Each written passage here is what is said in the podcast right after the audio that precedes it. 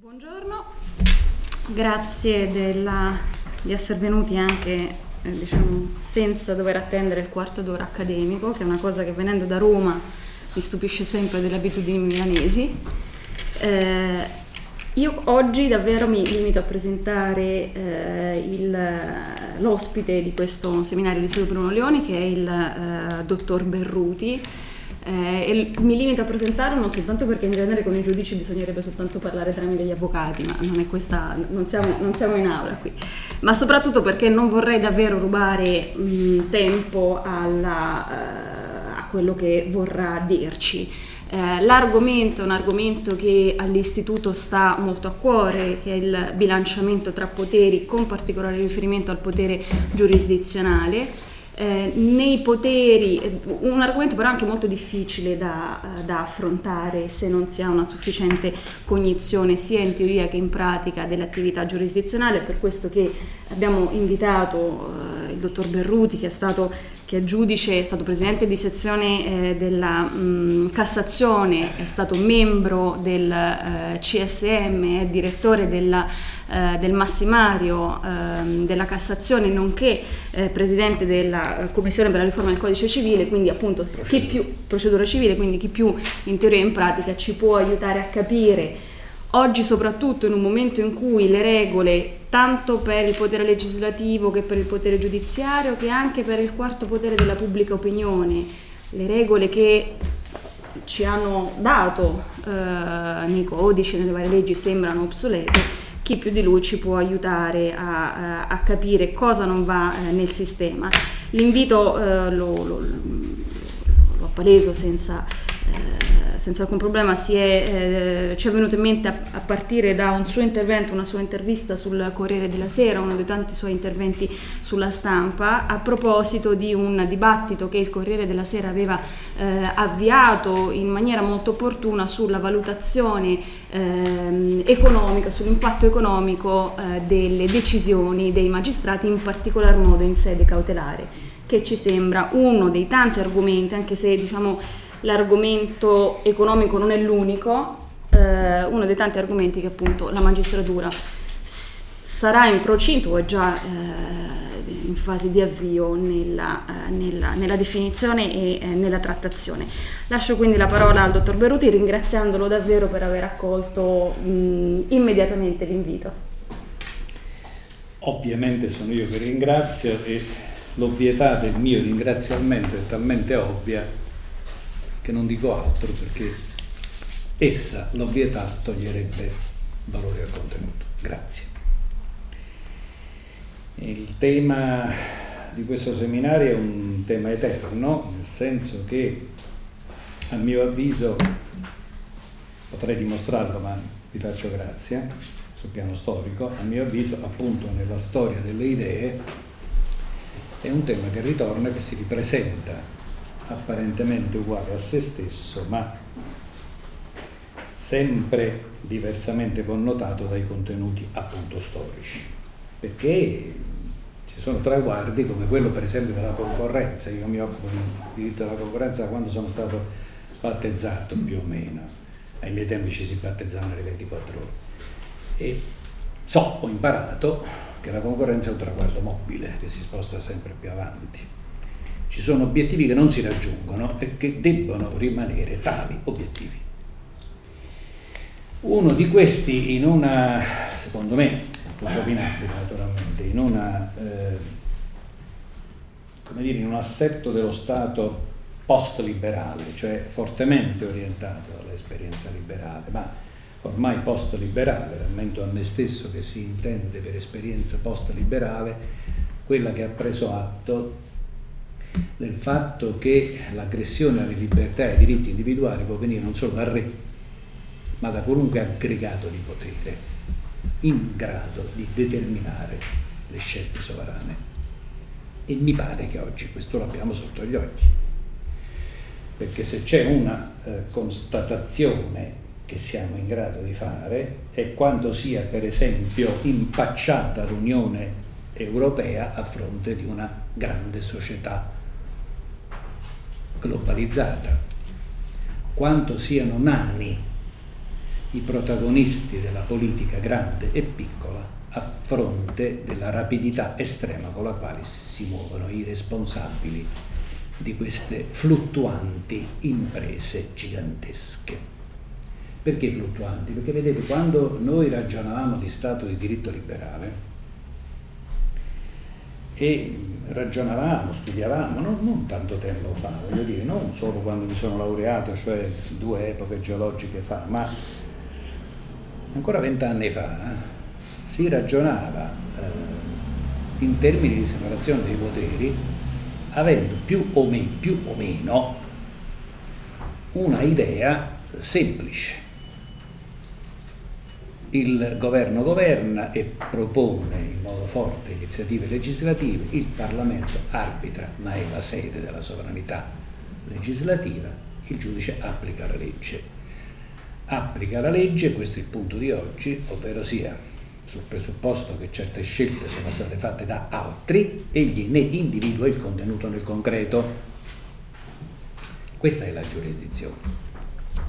Le scelte le fa il legislatore. Le scelte che significa? Significa il legislatore dice qual è la situazione astratta che costituisce diritto. Rammento a me stesso che i diritti sono posizioni intrinsecamente deboli, hanno bisogno della forza dello Stato, cioè di diventare diritti, altrimenti sarebbero travolte. Il più debole dei diritti è il diritto alla vita, perché? Perché chiunque in astratto può uccidermi e quindi è un diritto assoluto. Ha bisogno, si studia al primo anno di giurisprudenza, una protezione assoluta, cioè erga omnes perché è il più debole dei diritti. Il più forte delle pretese che diventano diritti è il diritto di credito invece c'è il creditore che sta attento e quindi ha bisogno di una protezione relativa. Questi sono schemi schemi di ragionamento, schemi sui quali si sono fondati gli stati di diritto di formazione liberale, usciti dall'illuminismo, e fino a 20 anni fa non si discuteva dell'applicabilità quantomeno astratta di questi principi. Ma fino a 20 anni fa, perché io parlo ad un ambiente che evidentemente è molto sensibile al rapporto giurisdizione-economia ed economia di impresa e non intendo sottrarmi alla scomodità della situazione, Fino a 20 anni fa avevamo un assetto della impresa che forse non c'è più e che comunque si avvia ad essere. Buonasera, mi fermo, aspetto che prendiate posto.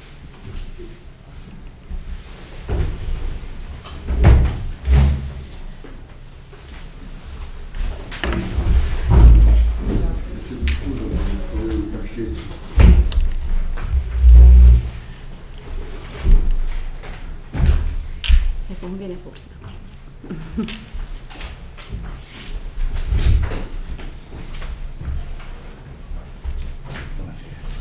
Io continuo a dire buonasera perché la mia testa è attaccata all'idea che queste cose si fanno di sera.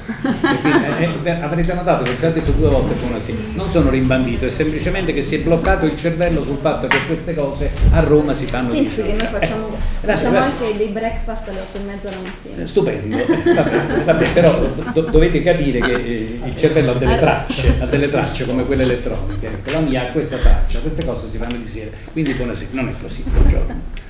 Dicevo, dal, da quando si, si è, si, da almeno una ventina d'anni la constatazione del cambiamento della grande impresa è quello che abbiamo sotto gli occhi.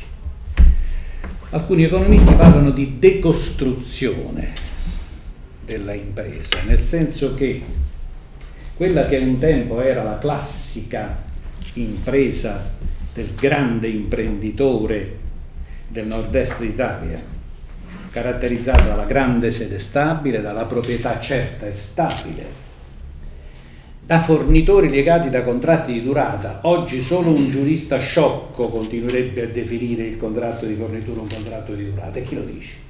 Contratto di fornitura è un contratto di fornitura.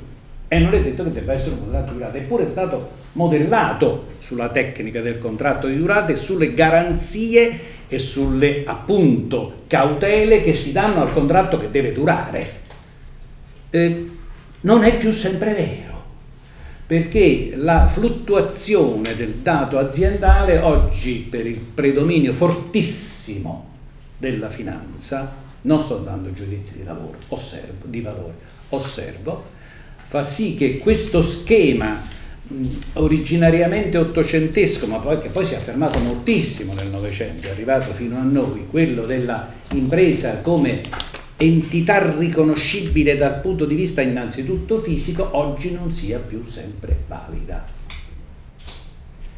Pensiamo alla vicenda del marchio. Io mi sono occupato, appunto, ho detto da quando sono stato battezzato di quelle cose.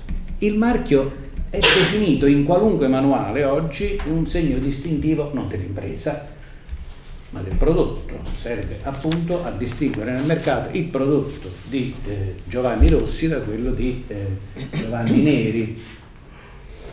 È ancora così?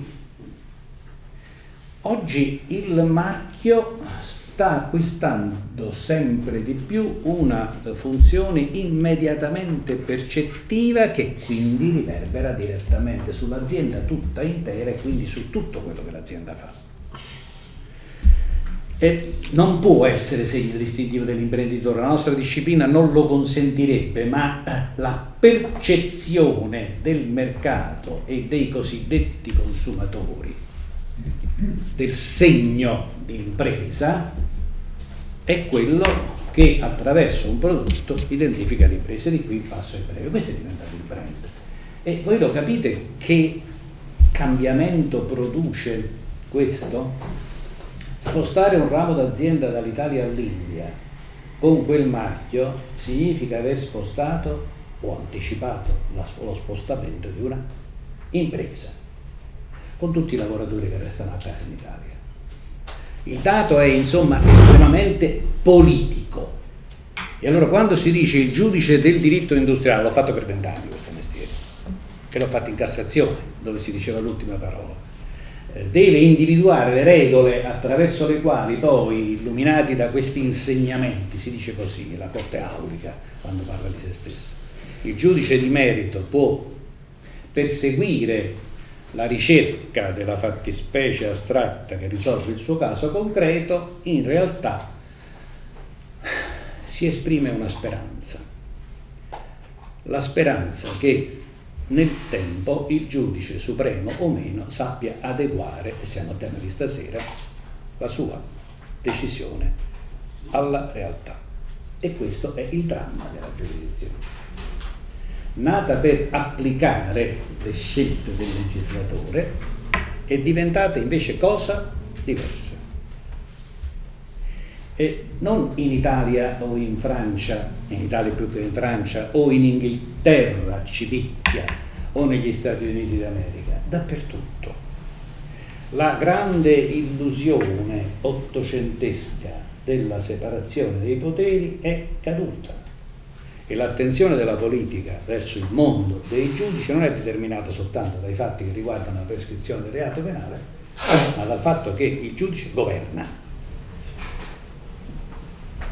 dal fatto che il giudice è in concreto un sensore dei diritti, perché è al giudice che va il cittadino con una pretesa sbagliata, se volete, ma è quello il primo pezzo di Stato al quale si rivolge quando non funzionano altre cose.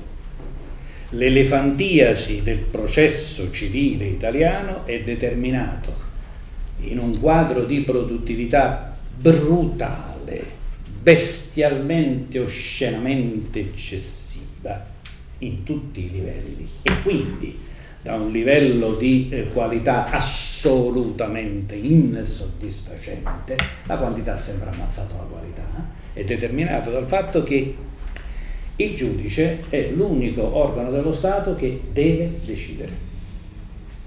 Deve.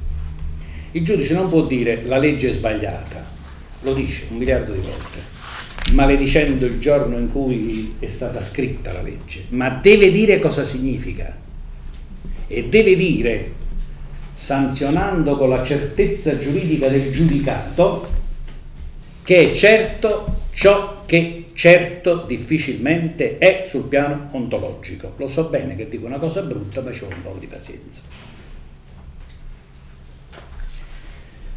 Vedete, il quadro del lavoro della giurisdizione raffrontato alla esigenza della democrazia economica è un quadro preoccupante.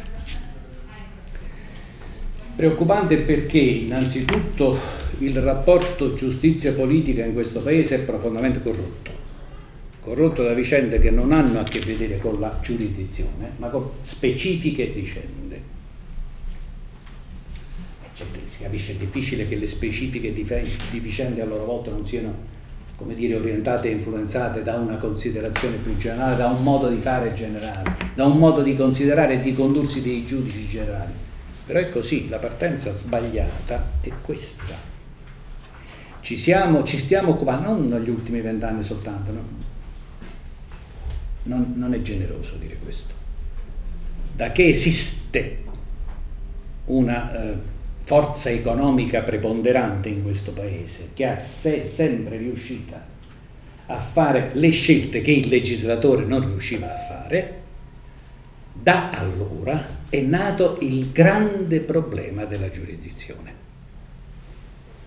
Ve ne ricordate le polemiche di 24-25 anni fa sul giudice imprenditore? I giudici del lavoro affrontarono, per esempio, la stagione dello statuto dei lavoratori. E mio nonno era un imprenditore importante, aveva 500 dipendenti. Io me la ricordo la catenella che bisognava suonare all'ingresso dell'azienda e quando la catenella suonava, faceva suo accendere una luce, quel lavoratore veniva perquisito perché rubavano. E non c'era l'avvocato presente, si perquisiva e basta. Allora la Costituzione valeva per tutti, nelle caserme dei carabinieri, nel mio ufficio di pretore, non nell'azienda. Ecco, noi siamo passati da quella stagione, quella degli anni, fine anni 60, in cui si diceva con un'espressione un, un po' immaginifica la Costituzione era esterna ai cancelli delle fabbriche, ad una situazione nella quale c'era, possiamo dire, troppa Costituzione. Sicuramente questo è accaduto. È accaduto che tutto è diventato giuridicismo e alla fine si è ingessata l'impresa. E l'impresa ha fatto quello che fa l'impresa, si è difesa, ha fatto altre cose, si è liquefatta, secondo l'espressione che ho adoperato io prima. Ha continuato, ha contribuito questa vicenda a liquefarla, si è difesa e ha ripreso la propria capacità di decisione. L'illusione dello statuto dei lavoratori, io ci ho creduto per, per dieci anni, quindi voglio dire, ne parlo con amarezza, però il mio snobismo intellettuale mi vieta di eh, approvare le cose fatte eh, dal governo della Repubblica che è molto forte. Detto ciò, l'articolo 18 si doveva togliere, era sbagliato. No, non era sbagliato, era superato.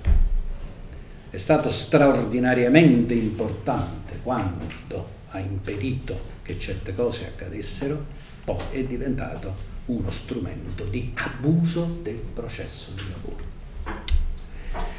Questo che significa? Perché ho fatto questo esempio? Per ribadire la premessa da cui sono partito, cioè che questi sono temi che cambiano. Non esiste nel mio modo di vedere, perlomeno io non sono capace di vedere, non esiste nel mio modo di vedere una nozione ed un assetto definitivo di rapporto tra giurisdizione e politica. Esiste invece una disgraziatissima contingenza nazionale e che ha orientato e conformato di sé il mondo dell'impresa sul tema della giurisdizione, il mondo della politica sul tema della giurisdizione ed i giudici in modo del quale dobbiamo parlare per liberarcene. Lo schema è quello della guerra fredda. E lo schema è quello di un paese che era diviso in due per certe ragioni. Aveva dei grandi partiti contrapposti, ai miei tempi c'erano Togliatti e Malagodi, che erano due grandi uomini E poi c'erano i territori contigui, tra i quali quello della magistratura, che ovviamente sentivano queste spinte e si orientavano. E non c'è dubbio che il giudice, che per sua natura deve, deve difendere il più debole, avesse un orientamento che è stato ovviamente estremamente sensibile a ciò che diceva una certa parte politica, a mio avviso altamente meritevole nella storia del Paese. Però questo ha creato la magistratura della guerra.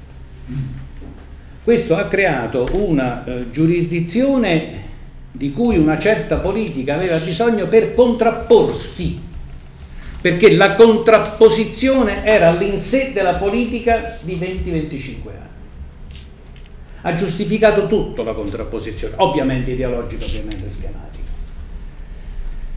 e ha formato una magistratura, ovviamente contrapposta al suo interno tra modi di pensare che si riferivano ai diversi modi della politica.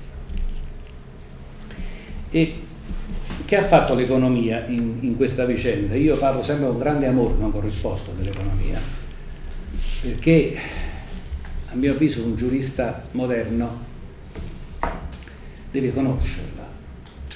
Il mio maestro era Gustavo Minervini, il pretendeva, perché si diventasse assistente suoi, che si facesse l'esame di economia politica, quello l'avevo fatto, ma anche quello di ragioneria, devi saperlo leggere un bilancio, se non lo sai leggere nel mio istituto non metti piede. Ma io ho avuto 110 lode applauso, la commissione deve fare di ecco. E quindi tutti noi, gli amici del circolo di Piazza della Vittoria, facemmo dopo della laurea l'esame di ragioneria e imparammo a leggere un bilancio. Quindi ho una formazione, come dire, particolarmente attenta perché, almeno alla lontana, ormai ho dimenticato tutto, sa che esistono determinate realtà. Però, attenzione, il giudice fa un altro mestiere. Il giudice nel nostro ordinamento, vorrei questo dirlo qui stasera, stamattina, bene, il giudice è governato da un principio incredibilmente rivoluzionario, volutamente rivoluzionario, di puro disordine giuridico, ho detto di puro disordine giuridico, Ministro, che è l'articolo 101 della Costituzione. Il giudice dipende esclusivamente dalla legge, non dipende dalla legge, lo diceva proprio lo Statuto di Carla La giunta rispetto alla carta ottriata, eh, il giudice dipende esclusivamente dalla legge, esclusivamente significa che deve mettere fuori coloro i quali cercano di entrare in questo rapporto diretto tra il giudice e la legge. È il giudice che, applicando la scelta fatta dal legislatore, dice, motivando così che la sua scelta possa essere controllata, verificata e se del caso cambiata nei gradi del processo, dice chi dei due interessi rientra in quello schema che a detta del legislatore merita di essere protetto. E questo è un meccanismo di cambiamento perenne. Questo è il cambiamento perenne. Prima di Renzi il cambiamento l'ha inventato la Costituzione della Repubblica.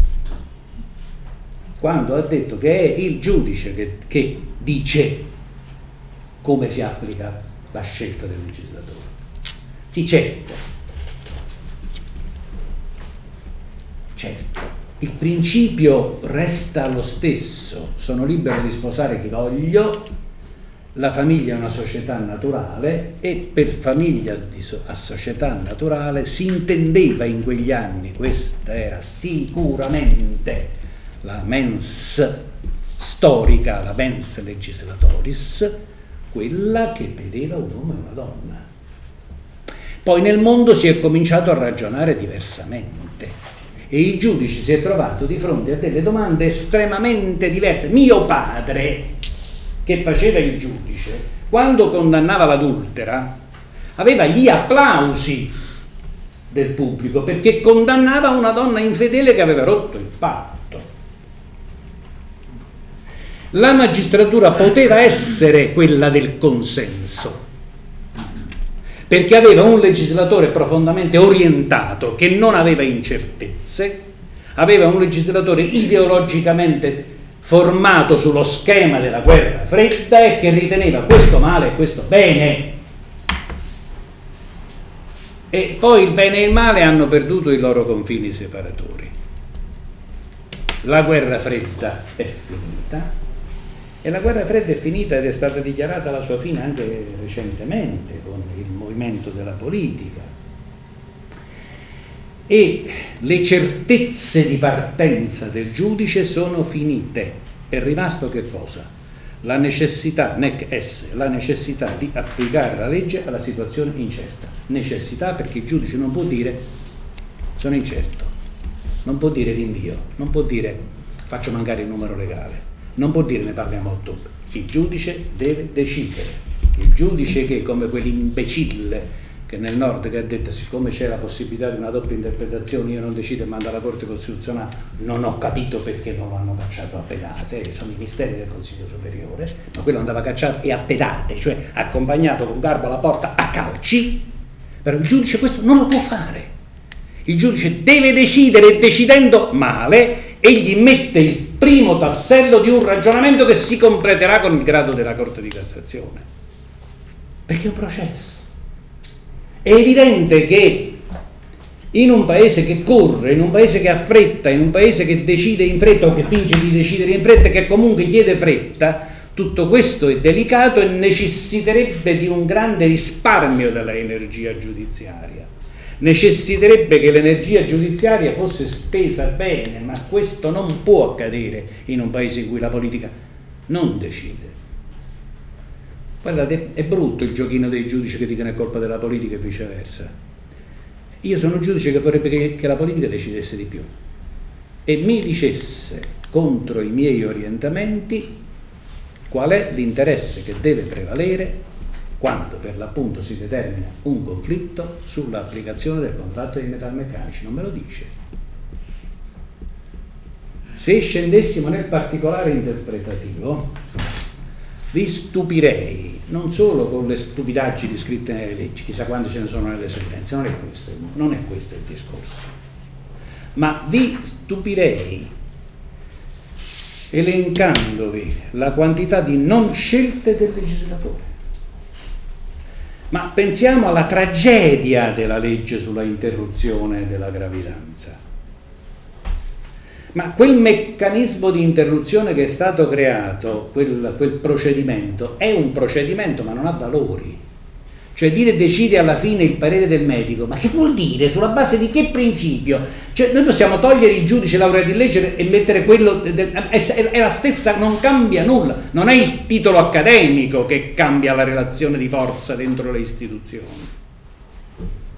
La politica ha una difficoltà enorme di cui dobbiamo essere comprensivi, non si tratta di guardare a queste cose con disprezzo, si tratta di capire che la politica oggi è profondamente debole. La politica oggi è debole perché non sceglie e non scegliendo cagiona una straordinaria elefantiasi del potere delle corti. E qui ti devo dire, il fenomeno nazionale, altri dieci minuti ce Sì. Il fenomeno nazionale è particolare. Ma eh, se usciamo un pochino dal recinto italiano, nel quale abbiamo talvolta l'illusione di credere che si racchiude il mondo, salvo poi quando succedono queste cose e arrivano a milioni di persone ci accorgiamo che il mondo è un po' più grande, e si parla sempre di più di eh, epoca delle corti. Epoca delle corti. Noi abbiamo avuto con l'illuminismo l'illusione dell'epoca dei parlamenti. È durato quanto è durato. Poi abbiamo avuto la lunga e secondo me felice, fervida stagione dell'epoca degli esecutivi, degli esecutivi forti. Oggi dire che abbiamo degli esecutivi forti è ridicolo, dire che, abbiamo, che viviamo in un'epoca dei parlamenti mi prenderesti per pazzo, e abbiamo invece che cosa? Un enorme affermarsi del governo dei problemi attraverso le sentenze dei grandi e piccoli giudici. Parliamo dei grandi. Oggi la inerenza, l'importanza delle decisioni della Corte dei diritti dell'uomo è straordinaria. La sentenza contrada. Non so che cosa ne pensate, vi do un dato però che ti stupirà perché sono certo che non tutti di voi lo sanno. Lo sapete che davanti al giudice del trattato dei diritti dell'uomo bisogna dare la prova dell'esistenza del diritto nazionale?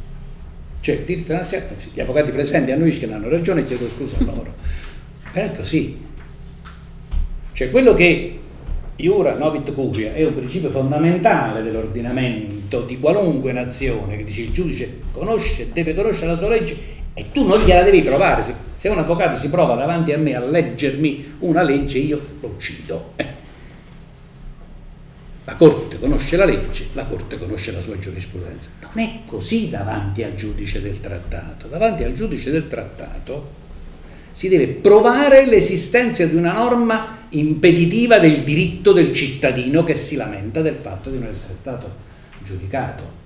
Questo che cosa significa? Significa che c'è una Corte suprema come poche altre, perché è la Corte del Trattato dei diritti dell'uomo, che dice provami che esiste questo diritto, provami quindi che tu hai interpretato bene il tuo diritto, perché se tu secondo me l'hai interpretato male, quel diritto nel tuo ordinamento non c'è. Questa, rispetto ai tempi, professore, nei quali io studiavo queste cose, è una rivoluzione. È l'affermazione di una sovranità ulteriore, diversa, più alta di quella degli Stati. Punto. La giurisprudenza della Corte europea del Lussemburgo, che qualche giorno fa ha detto guardate che gli strumenti di prescrizione del credito finanziario non possono essere tecniche attraverso la quale, mediante l'abuso del processo, si consente l'impunità. Ha detto una cosa di una banalità sconcertante che non poteva che dire il giudice della, dell'Unione Europea. Perché il giudice nazionale non può che, essendo tenuto dal 111 ad applicare la legge, che dire questa è la legge o è incostituzionale oppure la applico. Il giudice europeo ha detto una cosa diversa. No, un momento ragazzi, voi non potete consentire un forum shopping al punto tale che sia più conveniente per l'evasore francese venire in Italia perché in Italia non sarà punito mai, anche se le ragioni non erano quelle di un forum shopping. E questa che cosa è? Questo è governo. Questo è un atto di governo. Ma ci voleva tanto a capirlo questo da parte dei governi, perché non riguarda solo l'Italia eh, questa vicenda, eh.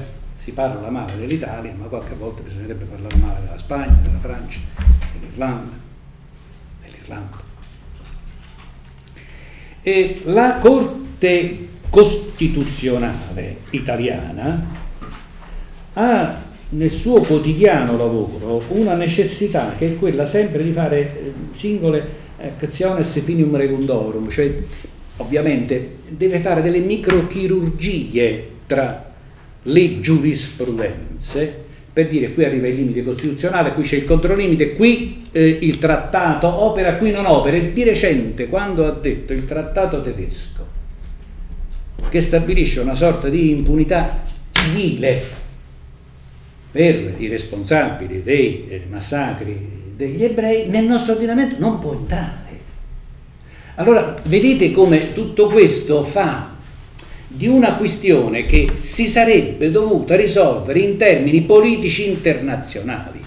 Se c'era una questione che doveva essere affrontata in una buona conferenza dei ministri degli esteri, nella quale si, si, si, si sarebbe dovuto dire attenzione, state dicendo che le vittime italiane dei massacri nazisti non possono chiedervi i danni e beh questo non, non, noi non lo firmiamo questo trattato no c'è voluto il giudice delle leggi a dire all'Italia hai fatto male a firmare questo è poi vedete signori avvocati ed economisti che mi ascoltate il dramma della evocazione della Costituzione da parte di un giudice, quale che sia il rango di questo giudice, sta nella natura della Costituzione. Le Costituzioni sono leggi che giudicano la politica. Perché danno i principi quali la, deve muoversi, la, la politica deve muoversi per fare le leggi. Quindi dire questa norma contrasta con la Costituzione è la esplicita richiesta di un giudizio che si può concludere con un sì o con un no, di giudizio sulla politica. Il vero giudice della politica è il giudice che, prendendo la Costituzione, dice questa norma non è applicabile, la mando alla Corte Costituzionale. Quindi la Corte Costituzionale, quando la esamina, ha messo sul banco del giudicato, non del condannato, lo Stato legislatore. Allora, coloro i quali parlano, ci sono studiosi italiani intelligenti, molto, molto ma Vittorio Manes l'ultimo ha fatto un libro splendido, Il labirinto del giudice. Eh, esorterei i giovani soprattutto a leggere, è un giovane studioso, ha 40 anni. Eh, il quale, il quale appunto ci, ci, ci, rammenta come noi ci troviamo di fatto senza una scelta e senza un'affermazione politica, come avvenne, come avvenne sicuramente con la svolta degli esecutivi, quando i grandi stati, a partire dagli imperi centrali, dissero, beh vabbè, adesso vediamo di non esagerare più, e dettero luogo, iniziò così l'avventura degli stati, della epoca dei, degli esecutivi con la concezione mirabile, nobile degli stati di polizia, non erano gli stati in cui si torturava, era una cosa estremamente seria. Chi oggi va in Alto Adige vede la perfezione come è rimasta in quel modo di amministrare e vede che, che perfezione erano le, le leggi dell'imperatrice d'Austria, tuttora il sistema tavolare non si può esportare, ma sicuramente è un sistema di una certezza giuridica che per me giudice costituisce un miraggio, quanto mi piacerebbe non avere dubbi tutte le volte in cui esamino un titolo immobiliare. Lo strumento tavolare è stato straordinario, strepitoso, si basava però su di una amministrazione che non solo aveva la primazia, ma ce l'aveva perché funzionava e che faceva il giudice nel caso concreto quando applicava un atto amministrativo meraviglioso, che è quello che cerca di fare il Papa adesso, apro e chiudo la parentesi, con l'attribuzione ai vescovi di un potere che noi diremmo è tipicamente giurisdizionale. Concludo perché potrei continuare alcuni giorni. No, no, no. Quella no, effettiva. No, voglio dire, e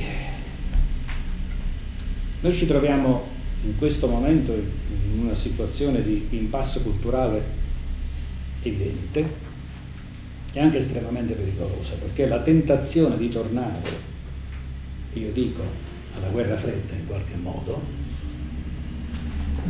eh, facendo ricorso ad una delle tante possibili contrapposizioni schematiche, ideologiche che in questo paese sono sempre pronte ad esplodere, è molto grande.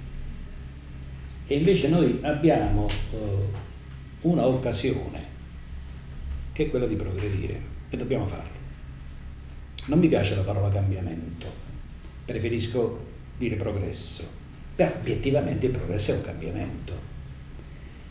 Allora, al di là, ripeto, delle eh, facili, mh, mm, non voglio fare ragionamenti che possono apparire allusivi, preferisco parlare chiaro, che possono sembrare troppo renziani, io credo che quali che siano le intenzioni di chi il cambiamento propone, lo dobbiamo prendere al volo, altrimenti faremo come i magistrati di fronte alla riforma del processo, che è un pezzo di cuore che mi fa male. Presiedo la commissione che ha concluso i suoi lavori in sei mesi, con una intesa politica alta, importante, che aveva approvato il mio progetto, poi il mio disegno schema legislativo è stato presentato ed esso prevedeva, tra le altre cose, una presa d'atto della modernità che oggi chiede altro rispetto agli antichi tribunali dei minori, ma vuole il tribunale della famiglia. E prendeva atto della necessità di rimettere al centro della causa il fatto litigioso e quindi di pretendere che il giudice parli non di diritto, ma del fatto davanti a lui. come con uno strumento molto energico, che poi è antico quanto il diritto romano, si chiamava litis contestatio, che è quello di costringere, perché di questo si tratta, il giudice ad emettere una prognosi quando lo scambio delle memorie dopo un anno e tu dici sì, è finito. Cioè, ma io non me le leggo, me le leggerò fra tre anni quando, eh no, te le devi leggere adesso bambino. Questo comporta un cambiamento dell'organizzazione degli studi professionali micidiale, però gli avvocati, soprattutto i più giovani, hanno capito comporta un modo diverso di ragionare e di organizzare il proprio lavoro da parte di giudici ammazzati dalla fatica, ma che tuttavia hanno trovato nella routine un modo di difendersi Capirete che il mio lavoro non è facile in questo momento non vi dico chi è più veloce eh, nei confronti di questa introduzione molto forte che è quella della prognosi del giudice che potrebbe secondo me basata sugli atti e fermo restando l'esercizio del potere dispositivo, i civilisti capiscono bene, potrebbe togliere tanto, tanto lavoro inutile, perché davanti a me in Cassazione arriva un 30-35% di melma, melma, cause di pubblica amministrazione che non pagano perché, perché non pagano. Poi la fantasia degli avvocati si inventa tutto e fanno il loro lavoro. E questa è un'economia, certo che è un'economia, è un'economia dell'inefficienza. E l'economia della inefficienza è un'economia fortissima che si autodifende molto più dell'economia dell'efficienza che è pure che chiede di entrare. Noi abbiamo tante cose in questo paese basate sulla inefficienza che giustifica posizioni di rendita. Allora io credo che si debba capire che il cambiamento può aiutarci. Noi dobbiamo spiegare agli imprenditori che la loro domanda di programmabilità weberiana, sconvolta dalla sentenza che gli dà torto, e tra un po' non, non ci sarà più bisogno di introdurre meccanismi di difesa dalla sentenza che non ti piace, perché oggi la liquidabilità, il carattere assolutamente fluido delle proprietà, fate caso, voi che vi occupate di queste cose, vedete come la politica delle imprese è sempre quella di remunerare, remunerare quanto più è possibile il capitale. Ebbene, tutto questo non lo so, io penso di no, ma non è questo il punto. Questo determina una liquidità ancora maggiore del mondo delle proprietà delle imprese. E allora se noi abbiamo questo tipo di struttura sempre più finanziaria, se noi abbiamo il dramma di uno strumento come il subprime che è entrato in Italia a Parma con qualche clic in un secondo, superando tutte le barriere, tutti i controlli, tutti i confini. Facendo entrare in Italia quello che è la, la nostra abituale giurisprudenza sulla doppietta, la doppia, la doppia ipoteca, non avrebbe consentito mai, è una truffa da noi. Da noi è entrato in uno strutturato, macellando l'economia di chi ha comprato quei titoli, e noi pensiamo di rispondere a queste cose con l'approvazione della clausola particolarmente gravosa per iscritto davanti al banchiere, quei pezzi di carta che ti fanno firmare che una persona se intelligente non guarda. E noi pensiamo di ricorrere ad uno strumentario che pensava al contratto concluso tra soggetti che sono lontani, come intervallato dal tempo. Il tempo che serviva a mettere in comunicazione la proposta e l'accettazione era il tempo della cautela, il tempo del controllo. Noi abbiamo eliminato il tempo, eliminato lo spazio e pretendiamo di usare le stesse cautele. Vedete quanto è assurdo il nostro codice? Questo è pazzesco! Dopodiché vi meravigliate del fatto che c'è il giudice di Catanzaro che dice questa è truffa, anche se non è proprio un 640 per Dio, perché non è un 640, è firmato. Te l'ho detto pure. Avresti potuto dire aspettate un attimo, non premo questo maledetto computer, non lo hai fatto. E Iura non succurrunt dormientibus. Sei un imbecille peggio per te.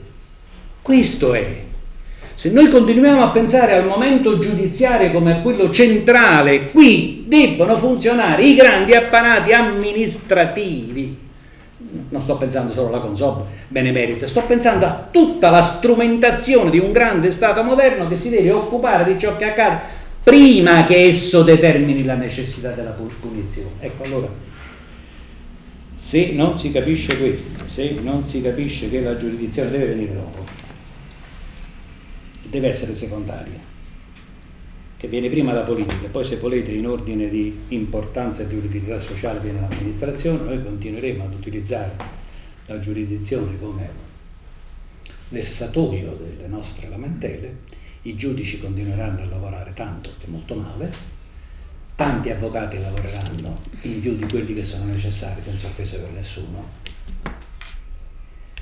Non si può pensare che una città come la mia abbia 1000, 2300 avvocati. Benevento. Ma ragazzi, più di Marsiglia. Dice, ma il porto è più grande quello di Marsiglia? È un po' più grande quello di Benevento, sì. È pazzesco. Non, non si può, il benessere economico del professionista è un fondamento della sua indipendenza.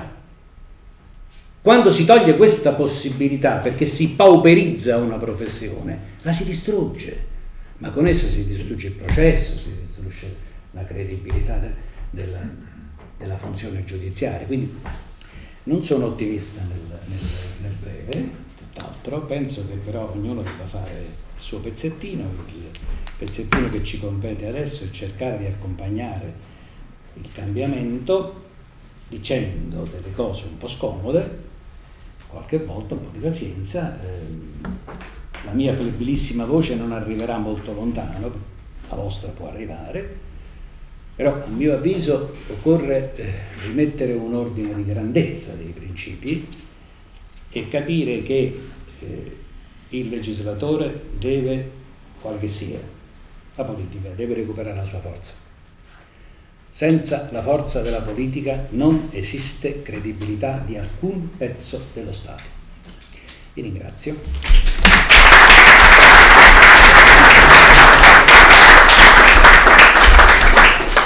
Grazie. Aprirei una... Abbiamo un tempo, una... un'ora quasi per, per un dialogo con voi. Io la... lascio le mie domande in, diciamo, in coda, mm, immaginando che ci siano già degli interventi nelle vostre teste.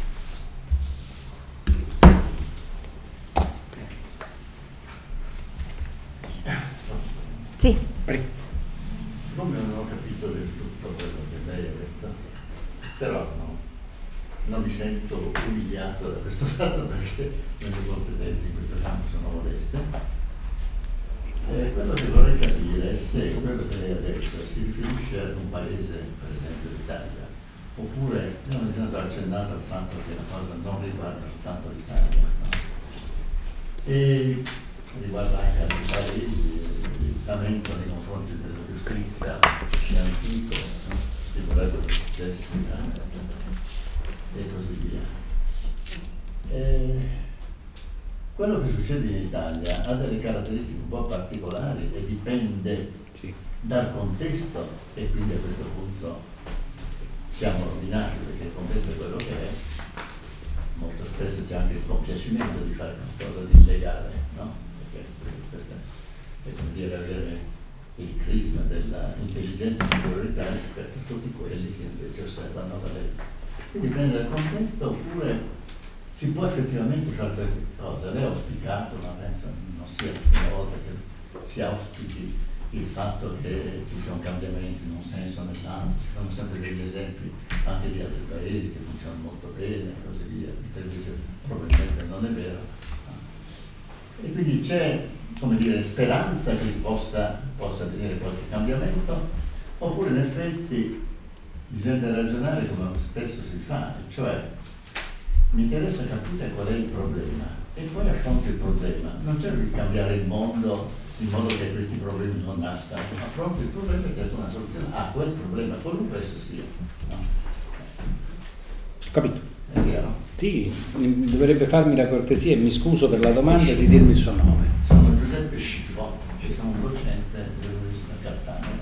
Sì, adesso mi è chiaro perché avevo letto anche, le chiedo scusa non avevo mai avuto il piacere di incontrarla. Sì, eh, tutte le volte in cui si fanno ragionamenti di questo genere ci si domanda, prima del professor Scippo, ci si domanda che fare.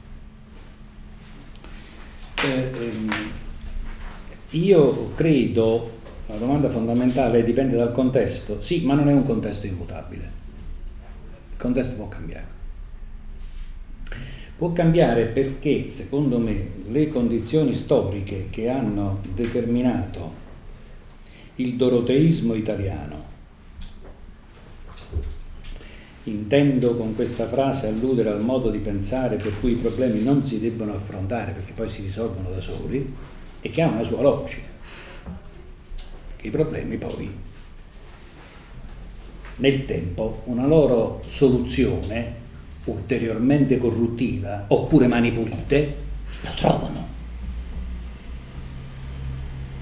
Io credo che il contesto possa cambiare e credo che il contesto cambierà e stia cambiando perché le differenze tra insider e outsider sono troppo grandi e sono diventate intollerabili e c'è chi non lo sopporta più. Io non riesco più eh, professore a spiegare ad un precario che lui deve lavorare per pagarmi la pensione. E badi che io considero la mia pensione sacrosanta, perché lavoro da quando avevo 21 anni, ne ho 71, il conto è facile. Noi siamo al punto di aver di rischiare una guerra tra eh, generazioni basata sul fatto che i giovani oggi non hanno opportunità. Questo dieci anni fa era meno grave e quindi era tollerabile, oggi non è più tollerabile. E allora ci sono persone che oggi sono sicuramente garantite, che devono capire che questo va cambiato. Eh, non perché siamo buoni e generosi, ma perché altrimenti noi rischiamo in questo paese avventure politiche disastrose. Questo paese ha sempre deciso con la pistola dietro la nuca e io non mi meraviglierei che ciò accadesse. Detto questo, che cosa cambiare? Beh, per quanto riguarda la eh, giurisdizione, io saprei cosa cambiare.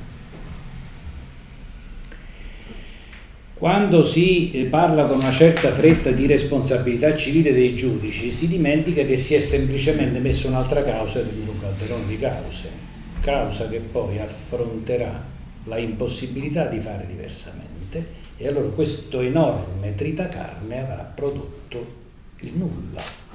Mi occupo di danno, sono il presidente della terza, mi occupo di responsabilità degli avvocati, è troppo facile dire pagami il danno perché hai perso la causa. Non funziona così. Gli ordinamenti sono talmente complessi che non può funzionare così e che, che ne dicono alcuni che hanno misurato una legge sulla vicenda Tortora che ha 25 anni, non è così e non è questa la soluzione. Il problema è quello di rendere la macchina moderna, perché oggi essa è antiquata e questo crea delle resistenze enormi, professore. Eh, guardi, i miei colleghi magistrati, parlo male solo di loro oggi, i miei colleghi magistrati trovano estremamente vantaggioso e comodo continuare una professione nella quale la causa si studia sul serio solo nel momento in cui si introita a sentenza, dopo che ha cambiato quattro mani. E in Cassazione voi leggete quelle sentenze ondivaghe alla ricerca di che cosa è accaduto perché non lo sa nessuno. Mentre invece la causa è un processo, cioè lo rammento a me stesso, un meccanismo di work in progress nel quale tre gentiluomini o gentildonne che siano, due avvocati e un magistrato, discutono momento per momento di quello affare e cercano di chiuderlo, non di giungere a sentenza. Noi abbiamo trovato molto più comodo dire quante sentenze fai. Sbagliato. Però questo, eh, dimmi quante, quante, quante, quante cause hai chiuso. Dimmi quante conciliazioni hai fatto. Dimmi quante trattative hai condotto a te dimmi quanti affari hai fatto concludere. Io sono un bieco giurista degli affari, devo occuparmi di questo, devo capirne. Quando viene l'imprenditore che ha un problema eh, di leasing slash back, io devo dirgli come si risolve il, quel problema, non che cosa è lo slash back, ma se il Parlamento fa una legge nella quale scrive che per accedere in Cassazione occorre dimostrare nei propri titoli la propria capacità di analisi della norma, è evidente che il ragazzino appena entrato in magistratura la prima cosa che fa si mette a copiare le massime della Cassazione del, del fatto se ne fotte e io, perdonatemi, io talvolta mi accorgo a metà causa, non ho capito ma, ma di che sta parlando? Ma questa vicenda di che è? Guardate che questo accade, questo è il mostro del diritto. Un giudice che parla di diritto e non parla del fatto, mentre la differenza tra noi e altri giudici, quello amministrativo, è che noi siamo i giudici del fatto. Questo si è perso per strada, ma non sono principi nuovi da inventare, sono da ribadire. Allora, se dovessimo prendere un pezzo di questo serpente che si morde la coda, noi dobbiamo dire che innanzitutto il problema non è quello sciocco di dire lavorate poco, perché quando uno ha scritto 350 sentenze in un anno, ha fatto troppo. Un giudice non dovrebbe scrivere 300, una sentenza al giorno, domeniche comprese qualche giorno due, non è possibile non è, non è ragione, non è credibile. Bisogna creare uno strumento che faccia fare dei sacrifici fortissimi. I sacrifici sono che A non si litiga gratis, B no, non si può fare l'avvocato con 30 cause in portafoglio, no, si può, c'è io che faccio e questo è un altro problema, però non si può fare e non si può fare il giudice senza seguire il fatto da quando nasce. Quindi la struttura del processo va gestita in maniera da far lavorare assai meglio, all'inizio anche di più, certo, almeno qualitativamente. Questo è costosissimo in termini politici. In termini politici. Affermare che non è più possibile lasciare al giudice dei minori il taglio con la dichiarazione di decadenza, basato su consulenza e su sociologia, perché non c'è una legge, e non istituire come in tutto il mondo avviene un grande tribunale della famiglia moderno, opportunamente integrato dalle competenze tecniche necessarie per capire quei fatti che hanno determinato l'abbandono morale e materiale, è arretratezza di questo paese. Concludo con una piccola considerazione. Il Tribunale delle imprese che noi abbiamo immaginato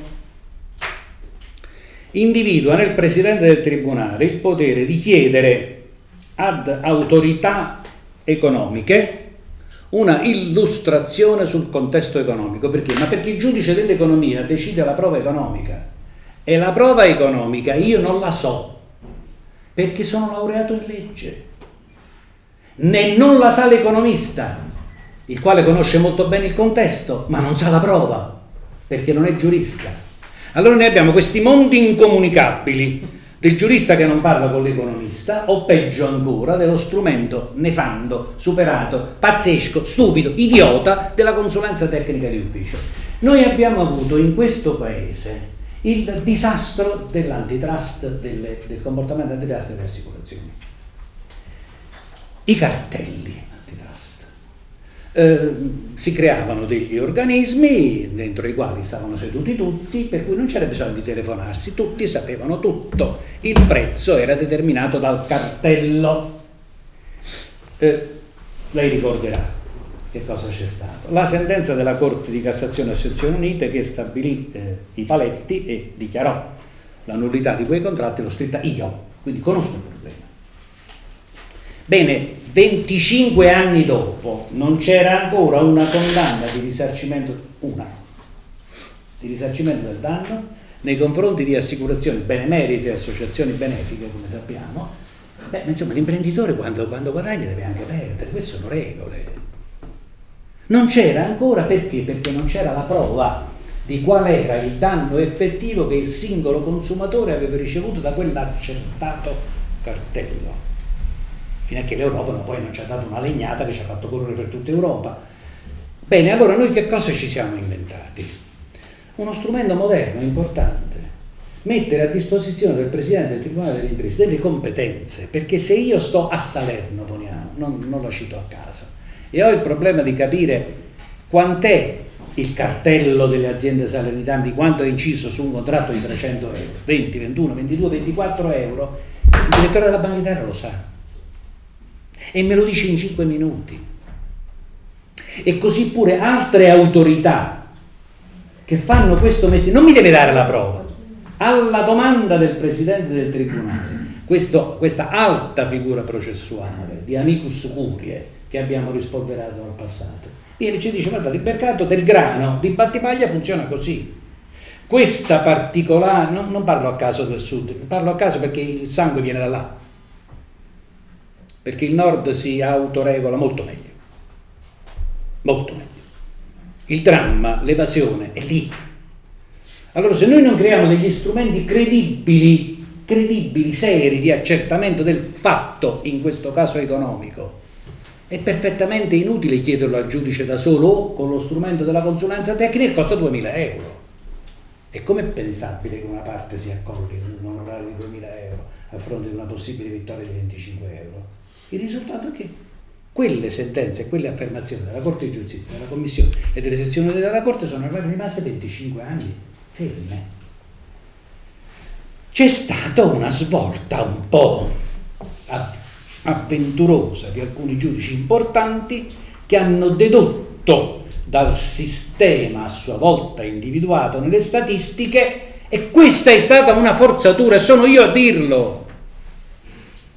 Questa non è la fedeltà alla legge del 111. Questo è il giudice che fa il legislatore. Benemerito, certo, ma è un giudice legislatore.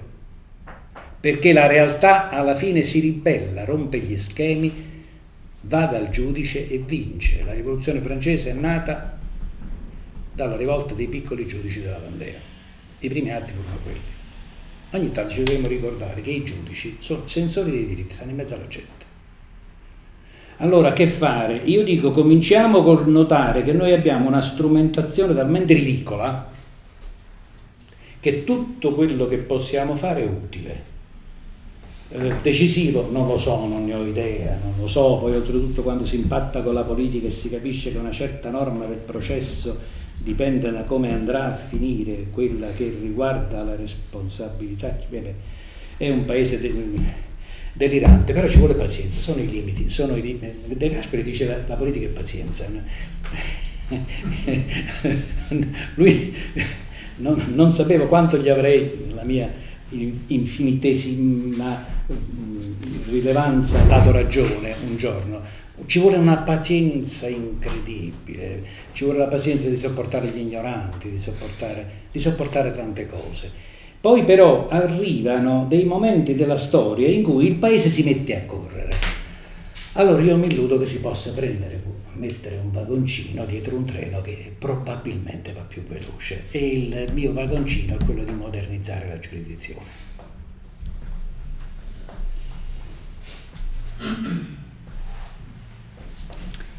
Intanto eh, due, due, domande mie nel frattempo che magari eh, qualche altra avanzi. Eh, una è, eh, lei ha insistito molto sul giudice sensore dei diritti. Sì non soltanto dei diritti probabilmente, comunque giudice, eh, diciamo giudice pubblica opinione. Ecco. Eh, il tempo della, uh, della, legislazione, la legislazione oggi è una legislazione per principi, per i motivi che lei ha detto, molto spesso non c'è la legislazione, ci sono soltanto i principi. La Corte Edu giudica sulla base di eh, un articolato molto ristretto di principi. principi. il resto è la sua giurisprudenza, non esiste altro nel, nel suo tavolo come parametro di giudizio. Allora, la, mh, rispetto a altri mh, diciamo, assunti classici che magari noi non, non, diamo per scontati, ma che sono sempre stati così, cioè non è vero che il giudice è esclusivamente la bocca della legge, il giudice ha l'ineluttabilità del giudicare rispetto al legislatore, questo lo rende, eh, lo rende responsabile in ultima istanza anche laddove non vuole, insomma rispetto a, a, a questioni che eh, sono eterne, semplicemente pensiamo che siano di oggi ma erano anche di ieri.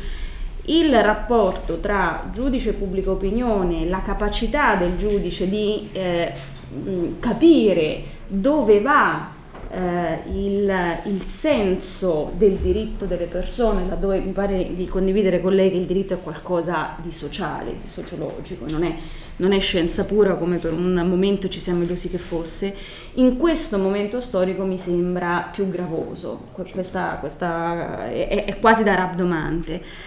Anche appunto la corte, anche la Corte europea eh, usa mh, le, i parametri dell'indensentire, del consensus eh, eh, europeo, ma sono cose che che cosa vuol dire, come lo decide, come lo interpreta e al, quindi la domanda è alla fine sempre torna ad essere un dialogo tra notabili, il dialogo tra le corti. Oppure effettivamente ci sono degli strumenti per cui il giudice riesce a eh, capire dove va eh, il senso della, nei temi eh, eticamente critici, nei temi economici e via dicendo. L'altra domanda, eh, un'altra cosa che mi sembra contraddistinguere il tempo nostro rispetto al tempo, l'epoca nostra rispetto a quella passata, lei lo ha accennato, è il concetto del tempo. Non solo per il giudice, anche per il legislatore, tanto che eh, in uno dei più grandi casi che stiamo avendo su eh, valutazione economica delle, delle sentenze, eh, cioè il caso Ilva, è, è, un caso che ha generato un conflitto tra strumenti d'urgenza del legislatore e del, e del giudice e alla fine poi si va in corte, come, come lei giustamente diceva. Allora, come possiamo fare, eh, e qui mm, le faccio la domanda anche da, da uomo di, di esperienza e di, e di, massima pratica, come fare per ammodernare gli strumenti? Del legislatore posso avere un'idea, ma del giudice ha un tempo che corre. Sì. Grazie. Allora, la prima domanda, il giudice estensore dei diritti lo è eh, di fatto, perché è al giudice che si rappresentano delle pretese affermandone la loro giuridicità. Quando il banale caso dell'educazione, una persona va dal giudice e dice è vero che questo signore ha un contratto, però questo contratto va interpretato anche nel senso che esso prevedeva che il rinnovo non ci sarebbe stato senza un mutarsi delle condizioni economiche, e il giudice si può trovare di fronte a questo dilemma.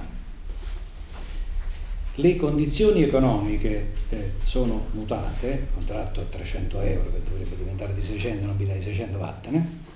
Le condizioni economiche sono queste o sono quelle del complesso, sono quelle del rapporto o quello del contesto nel quale il rapporto vive? Questa è una delle questioni classiche del diritto delle obbligazioni che riceve una soluzione storica, caso per caso, volta per volta, a seconda di quanto pesa il contesto nei confronti di un contratto. Quando il giudice si trova ad essere adito da un signore che dice il camionista non mi ha portato la merce, il camionista, il trasportatore dice io sono stato derubato. Mm Fino a che punto si spinge il controllo del giudice nell'individuare le cautele messe in atto dal trasportatore per evitare il tutto? E quindi a poter invocare una causa di forza maggiore e quindi a non rispondere. E quindi dove giunge il rischio dell'imprenditore, in questo caso imprenditore trasportatore? Si risponde a queste domande esaminando il contesto economico e la realtà economica evocata. Cosa sono oggi le imprese di trasporto? A che impresa ti sei rivolto? Alla grande impresa di logistica o al padroncino? Dopodiché possono aversi, dottoressa, regole astrattamente diverse a seconda della qualità del chiamato in causa, perché non c'è dubbio che esistono principi diversi per il più grande imprenditore rispetto al padroncino. Se sei andato dal padroncino per risparmiare, ti sei preso il rischio della mancanza di quel tipo di cautele caratteristiche della grande impresa te lo sei preso, ubi, comoda, incomoda. Ho fatto un esempio per dire cosa. Che il giudice si deve chinare sul fatto che il dramma del processo civile oggi è che il giudice non si china sul fatto. E il dramma del processo civile è che esso è diventato talmente inattendibile che si affidano fatti delicati, enormi, di carattere patrimoniale, come l'IVA, esclusivamente al processo penale. Ma questa è la legge però, eh? non sarebbe il procuratore della. Ma in quale paese serio si determinano le condizioni di un sequestro di strumenti, beni strumentali di un'impresa da parte del procuratore della Repubblica? In Italia. E non è serio. Perché il procuratore della Repubblica procede con i suoi strumenti, che sono la scimitarra della cattura, perché egli persegue delitti e il suo obiettivo è innanzitutto evitare che il delitto giunga a conseguenze ulteriori. Questa è la regola principe del procuratore della Repubblica. Perseguire i reati e evitare che essi giungano ad ulteriori conseguenze. Ma tu evitando che giungano ad ulteriori conseguenze, svolgendo in quel modo la tua funzione repressivo-preventiva, chiudi un'impresa che per una parte potrebbe lavorare. Questo la legge non mi consente di valutarlo. E perché? Ma, la, ma qui la mia risposta di civilista è facile. Ma perché affidiamo tutto al procuratore della Repubblica in questo paese? Perché non prendiamo il processo civile non lo rendiamo moderno? Perché poi alla fine quello che conta è la scimitarra, perché almeno quella taglia qualcosa e qualcuno va in galera finalmente e l'opinione pubblica dice beh almeno qualcuno 15 giorni di reclusione all'estero se li è fatti. Cioè se si ritiene sempre e solo di rispondere ad una uh, domanda di sangue, si ottiene sangue. Se si vuole invece giungere ad una faticosa risposta giudiziaria, occorre scegliere la strada che è naturale a quell'affare. Questa è una questione, sì, certo che c'è il reato ambientale, ma qui c'è un tale groviglio di questioni di tipo civilistico, di natura ontologicamente patrimoniale, civilistica e commerciale, per cui non è la sede migliore quella del pubblico ministero, ma quello è arrivato nessuno l'ha chiamato. E certo, erano vent'anni che non era possibile fare diversamente. Ve le ricordate le cause di lavoro dei lavoratori dell'India? Io sì. Io sì. Se si fosse arrivati prima con misure civilistiche, non ci sarebbe stato bisogno dell'estrema razio. Ricordiamoci che nel nostro sistema l'intervento penale è l'ultima barriera. Quando arriva l'ultima barriera taglia le teste e le taglia male. E le taglia male. Noi abbiamo un sistema totalmente dissestato. A Palermo giorni fa è accaduto quello che è accaduto a proposito di colleghi sospettati di corruzione. Parentesi. Io introdurrei la condanna a morte in unico grado per il magistrato corrotto. Non sto dicendo una battuta. Io introdurrei la condanna a morte per il magistrato corrotto, non per lo stupratore, no, per il magistrato corrotto. Detto ciò, ma qualcuno di voi si è mai preso il disturbo di leggere le norme penali che disciplinano la sorte dei patrimoni confis- sequestrati ai mafiosi? Beh, se qualcuno lo volesse fare, volesse avere la bontà di spiegarmene il senso, perché io passo la mia vita a dirimere controversie di natura esecutiva tra giudici civili e, e il giudice penale della, della, della, della, cautela, della cautela. Allora, se si abbandonano interi territori alla discrezionalità giudiziaria, rammento a me stesso che quando io andavo all'università si diceva la discrezionalità è uno strumento dell'amministrazione, il giudice osserva la legge. Adesso si parla di discrezionalità giudiziaria, mai capito cosa voglia dire? Significa fai quello che Madonna vuoi quando non sai cosa fare. Questo vuol dire. Significa scegli la soluzione più prudente, lo dici tu, la più prudente, ma allora fai politica. Ma è la legge che mette questo potere politico nelle mani di chi non ha una responsabilità politica. Io temo che eh, il professore abbia ragione quando dice è disperante. È disperante perché, perché è stato devastato, questo paese è stato devastato dalle questioni giudiziarie, nelle quali si è lasciato da parte ogni argomento serio per stabilire se Berlusconi era colpevole o no. io ho le mie opinioni eh, e non sono eh, quelle di un pacifista. Però noi abbiamo abbandonato il mondo, non, non ci siamo più occupati del mondo. Noi ci siamo fatti crollare la casa addosso per stabilire se qualcuno era entrato abusivamente nel giardino col proprio cane. Però intanto la casa crollava.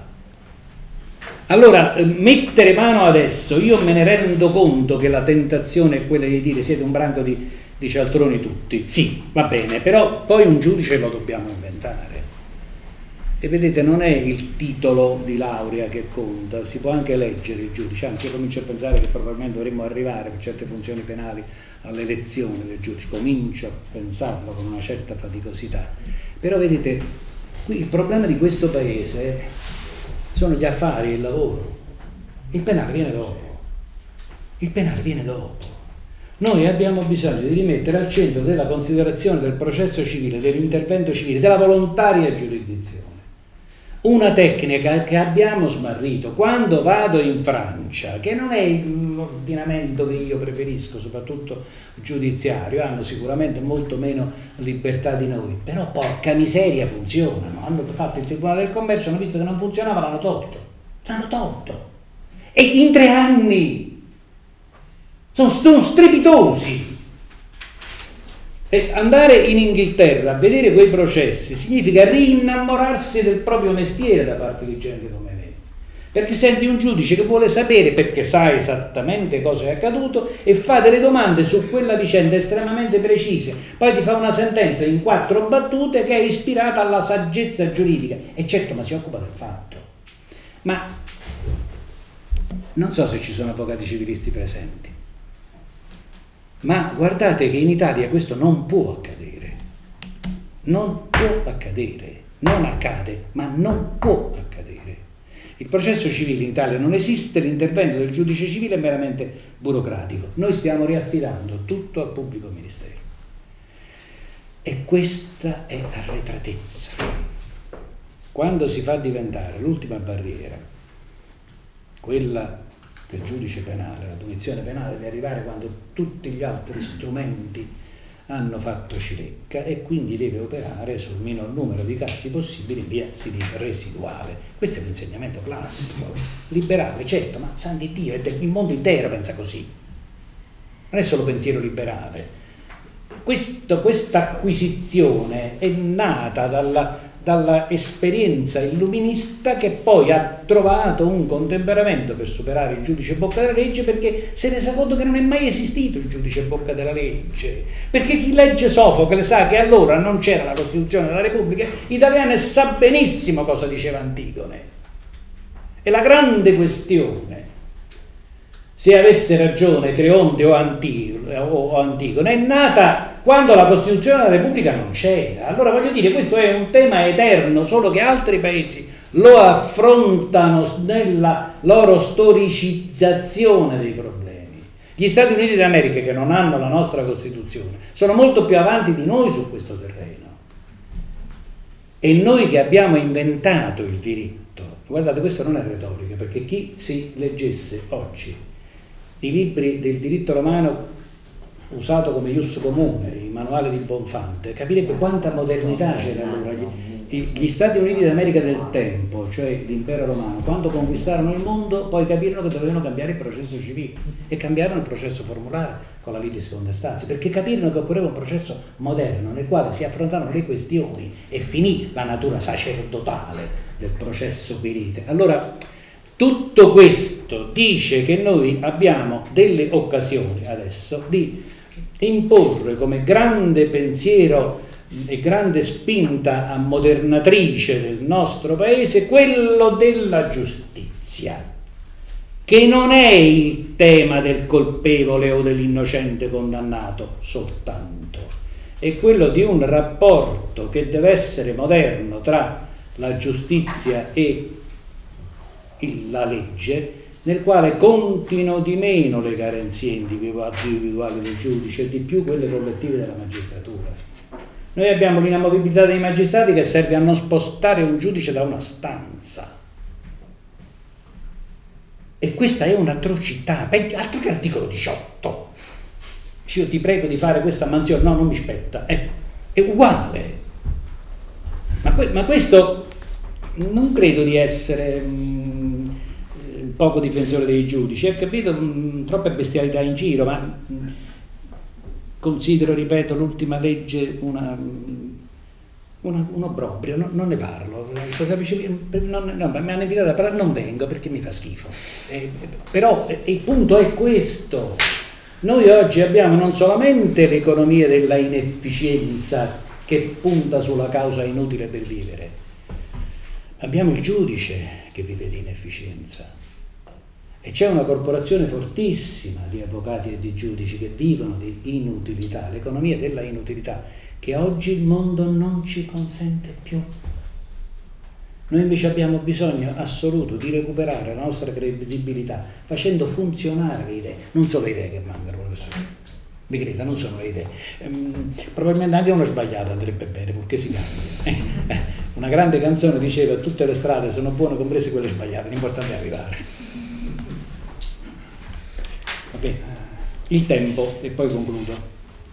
Eh, sì, sì, sì, tempo. poi c'è un altro. Sì, il tempo, no, ma è proprio una battuta. Il tempo, sì, certo, ma il tempo è diventato un elemento strutturale delle fattispecie, per dirla in modo dotto e da giurista. Il tempo. Una volta il tempo era rilevante nei contratti di durata. Oggi il tempo non vale solo per valutare prestazione e controprestazione, ma per valutare i modi di applicare la legge. Io dichiaro che il giudice che non è consapevole delle conseguenze pratiche della sua decisione fa tecnica che gira nel vuoto, però sia vaniloquio tecnico. Occorre questa consapevolezza. Perché questa consapevolezza non diventa un altro strumento di appropriazione indebita di luoghi della politica, occorre ragionare molto. Queste sono tutte novità. Sono novità anche per i giudici e con i giudici è difficile oggi ragionare perché sono, credetemi, massacrati dalla quantità, quanto a Catania. Un paio di miei figli, ne allievi, hanno dovuto scrivere 800 provvedimenti in due mesi di protezione internazionale. Il primo che dice che i giudici non lavorano, io gli infilo una penna in occhio. E se poi lo pretendono anche dei, dei, dei provvedimenti dipinti, io gliene infilo due. Guardate, voi non avete idea che cosa vuol dire avere a che fare con la barbarie di un legislatore che scrive questi provvedimenti con la macchina mentre che vanno al Quirinale e si può capire. Si può capire perché viviamo una fase frenetica. Però poi parlare di certezza del diritto è dura, eh? Certezza del diritto. Beh, vabbè. Allora, eh, io credo che occorra veramente grande pazienza e competenza. Di queste cose devono parlare quelli che ne capiscono. E occorrerebbe che la politica avesse anch'essa la pazienza di ascoltare. Finora questo accade più o meno in modo così, diciamo, intermittente. No, io dico una roba velocissima, lo dico per i giovani, mi ha fatto molto piacere sentire parlare di Minervini, ah. perché veramente eh, io mi ricordo 40 anni fa, un centro studi molto di sinistra di Milano, CDRL in Via Olmetto, mi ha chiamato a fare una lezione sulla revisione contabile indipendente e lì tra gli studenti c'era Gustavo Minervini che era famosissimo già allora, no? Infatti poi siamo diventati amici, eh, quindi mi ha fatto piacere sentirlo citare. Il bilancio dovrebbero conoscerlo eh, i giuristi, ma anche i politici. Lei prima ha parlato della sua pensione, il valore attuale scontato, attualizzato il debito pensionistico è il triplo del drammatico debito pubblico italiano. Questo lo dico se qua. Quindi perché un giovane deve pagare la, la pensione di noi vecchi? È una roba da tenere presente. La domanda banalissima, io mi sono segnato tanti suoi virgolettati mi sono piaciuti un mondo. Uno che però lei ha detto, virgolettato, il giudice deve difendere la parte più debole. Io questo non l'ho capito bene, se sì. me lo spiega. Io glielo, glielo spiego subito. Mm, vada, è, è, è, come dire, istintivo negli ordinamenti, questo si chiama tecnica del diritto ineguale. Eh, una delle, si chiama così, eh? diritto ineguale, quasi dice diritto è uguale per tutti, e non è vero. E non è vero, la nostra Costituzione non è una Costituzione egualitaria è una Costituzione che valuta, considera più meritevole di tutela, poniamo, il lavoratore subordinato e quindi ha creato un... Per, però fatemelo dire bene, vedrete che è meno scandaloso di come può sembrare per un liberale come lei. E perché? Perché è, è molto prudoniano, no? tra, tra, tra, tra, il ricco e il povero la libertà in catena. E certo, perché se io sono libero di fare ciò che voglio e tu sei libero di eh, dormire sotto i ponti, sono più forte io. Era la battuta ottocentesca, lo capisco che è una battuta, è con i limiti della battuta, però è chiarissimo che la natura post-liberale della nostra Costituzione è proprio questa, nell'aver compreso che l'aggressione alla libertà individuale può venire non solo dal re, dallo Stato, che magari si limita, si autolimita con la Magna Carta, ma da qualunque agglomerato di potere reale effettivo. La nostra Costituzione ha delle norme che sono di diritto ineguale. Articolo 3. L'articolo 3 è, eh, con quell'inciso, ehm, quelle si impegna a rimuovere gli ostacoli che di fatto, di fatto, che significa di fatto? Significa eh, giudici, governo, amministrazione, tutta la macchina pubblica deve essere attenta a ciò che accade nel concreto dei rapporti sociali, delle formazioni sociali, dei rapporti economici, per togliere le situazioni che impediscono la libertà e la piena eguaglianza dei cittadini. E questo che cosa vuol dire? Vuol dire che non c'è una elencazione di diritti, il diritto alla felicità e così via, no, è il, il tempo a cui faceva riferimento la dottoressa che dice quali sono le esigenze e quali sono i sensori e sono tra gli altri i giudici, perché ai giudici che si va a dire guarda che è vero che la legge dice questo, ma oggi il contesto fa sì che io sia troppo esposto. Questo può accadere. È evidente, Ministro, che occorre una prudenza incredibile per fare questo lavoro. È evidente. È evidente che, no, è evidente che l'ideologia distrugge tutto. Il, il, disastro di questo paese è stata la magistratura della guerra fredda. Perché? Perché negli anni tremendi del 60 e 70, quando nello Statuto dei lavoratori io l'ho applicato in fabbrica a Pomigliano, Dentro la fabbrica, lei ricorderà che la norma prevedeva che il giudice potesse intervenire in fabbrica e in una fabbrica nella quale il 30% dei carburatori doveva andare alla camorra e quindi doveva essere scartato come inefficiente.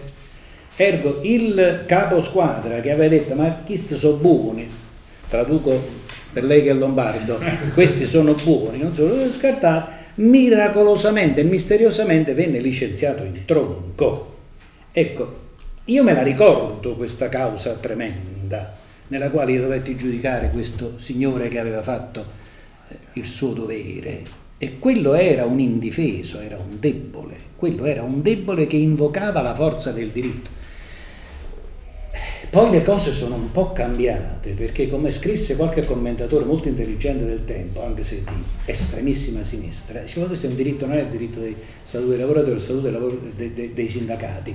È vero, costruzione del 28 e del 18 giocati insieme favorivano soprattutto la forza e l'autonomia sindacale che non a caso è rimasta l'unica grande forza autonoma dotata anche di una propria capacità di aggregazione economica rispetto ai partiti che si sono, che si sono dissaldati dalla realtà. E, e, però, però dico, ecco, questo è un punto da ammodernare ma che il diritto per sua natura, poiché è tecnica storica con la quale si prendono posizioni intrinsecamente deboli, il diritto alla vita, che è il diritto più debole di tutti, gode della protezione massima, è un diritto assoluto. E poi l'incongruenza è che anche il diritto di proprietà è assoluto e non si capisce perché è imprescrittibile se tu non, lo, non, non eserciti la tua proprietà, ma per dire insomma questa è ideologia, questa è ideologia, ma che il diritto sia tecnica di tutela di posizioni intrinsecamente deboli, è normale che il giudice quindi nella ricerca della razio legis debba chiedersi anche questo, è legittimo, di ciò si è fatto cattivo uso.